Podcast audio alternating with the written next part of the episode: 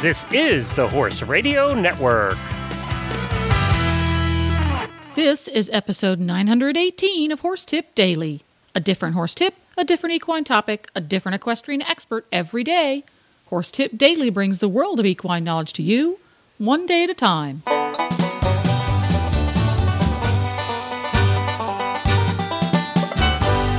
Greetings, horse people. Coach Jen here, and thanks for tuning in to Horse Tip Daily. Today's tip is an excerpt from the Horses in the Morning show. Jumper rider Diane Little joins the Hit'em crew with some great advice on taming horse show jitters and dealing with when to move up a level and when not to. And we'll get to our tip right after this important message from Kentucky Performance Products. This Nutrition Minute is brought to you by Kentucky Performance Products, the company that simplifies your search for research-proven nutritional supplements at k p p u s a dot com. The horse that matters to you matters to Kentucky Performance Products. Feeding your horse starch-laden grains can lead to colic, laminitis, and metabolic disease. Today, nutritionists are recommending the use of high-quality fat to provide healthy calories. Fat is an extraordinary energy source. It's readily utilized by the horse and contains more than two times the calories of starchy grains. Replacing grain with a high-quality fat supplement reduces a horse's risk of developing health problems. Equi-Jewel stabilized rice bran is an excellent fat supplement. It contains a balanced calcium to phosphorus ratio and won't cause mineral imbalances when added to the diet. Its all-natural ingredients are high in healthy fat and fiber. And best of all, horses fueled by Equi-Jewel stay calmer and more focused on the job at hand. When you need to add healthy calories to your horse's diet, choose Equi-Jewel. To learn more, visit Kentucky Performance Products at k p p u s a dot com. This Nutritional Minute has been brought to you by Kentucky Performance Products. You can find all of their terrific products at k p p u s a dot com.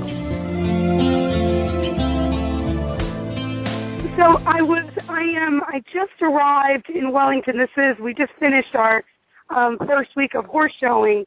So it's been a topic that has been very, very prominent and very much on my mind.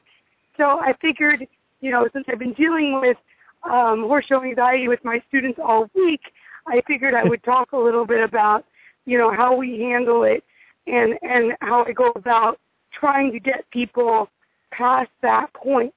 Um, I think I think one of the hardest things about horse showing is when anybody comes to a horse show, there's this pressure about the next division above you and moving up and jumping higher and this and that.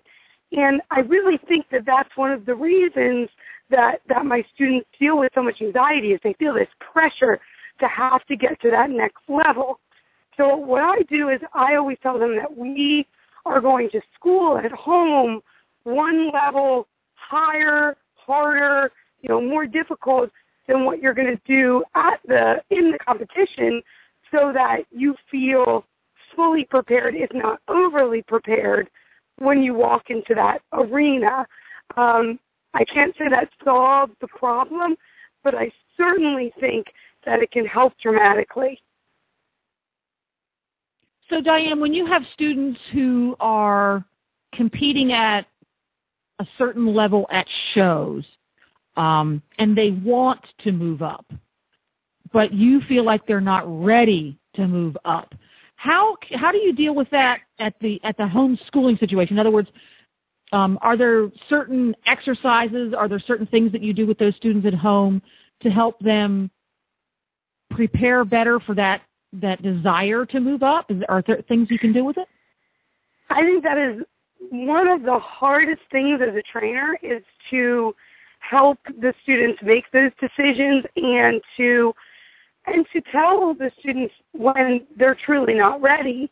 You know, you want your you want your students to be to be where they want to be. You want them to be successful. You want them to feel accomplished. So I, I, I want them all to be at that level that they want to be at.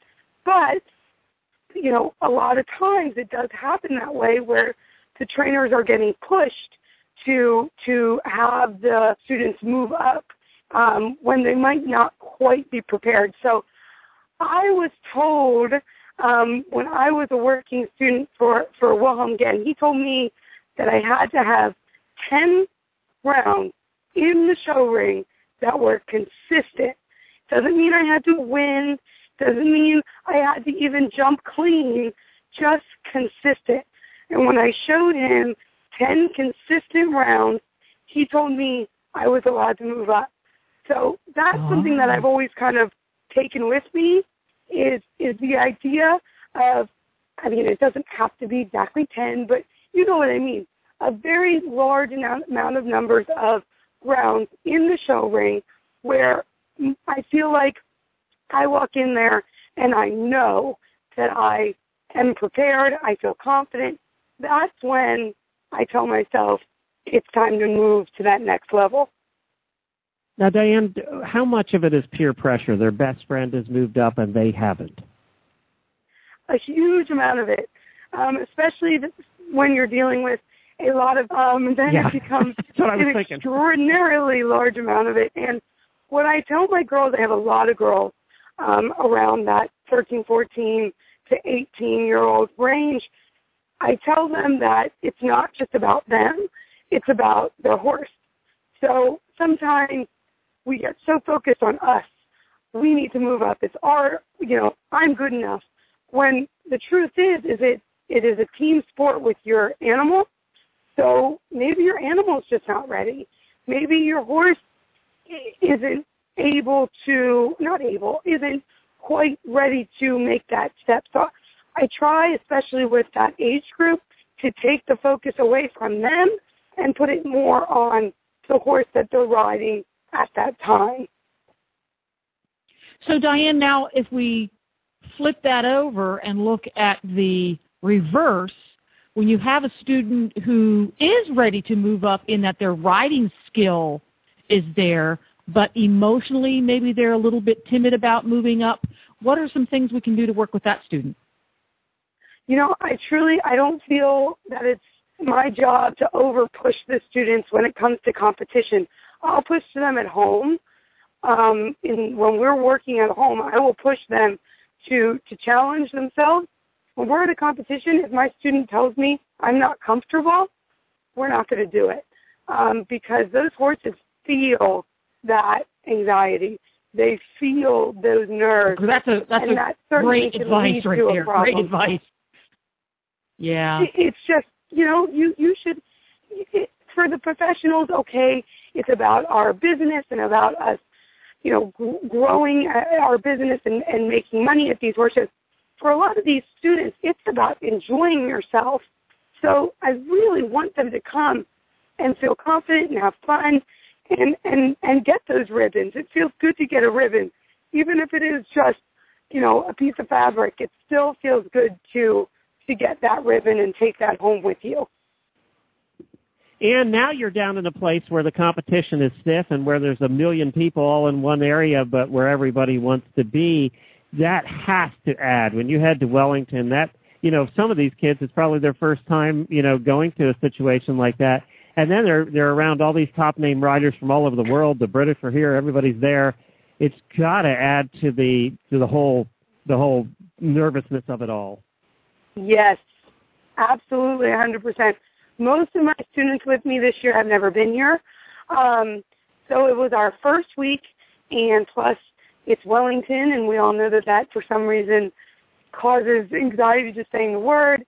And, you know, we traveled all the way here, and it was definitely a week of just needing to remind them that they've done these classes time and time again, and if anything, you are in a situation like this set up to be, do well, to be more successful.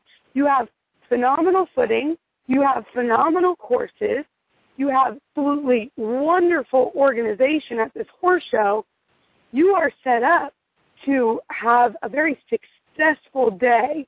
So I try to to take that pressure off. It doesn't really work.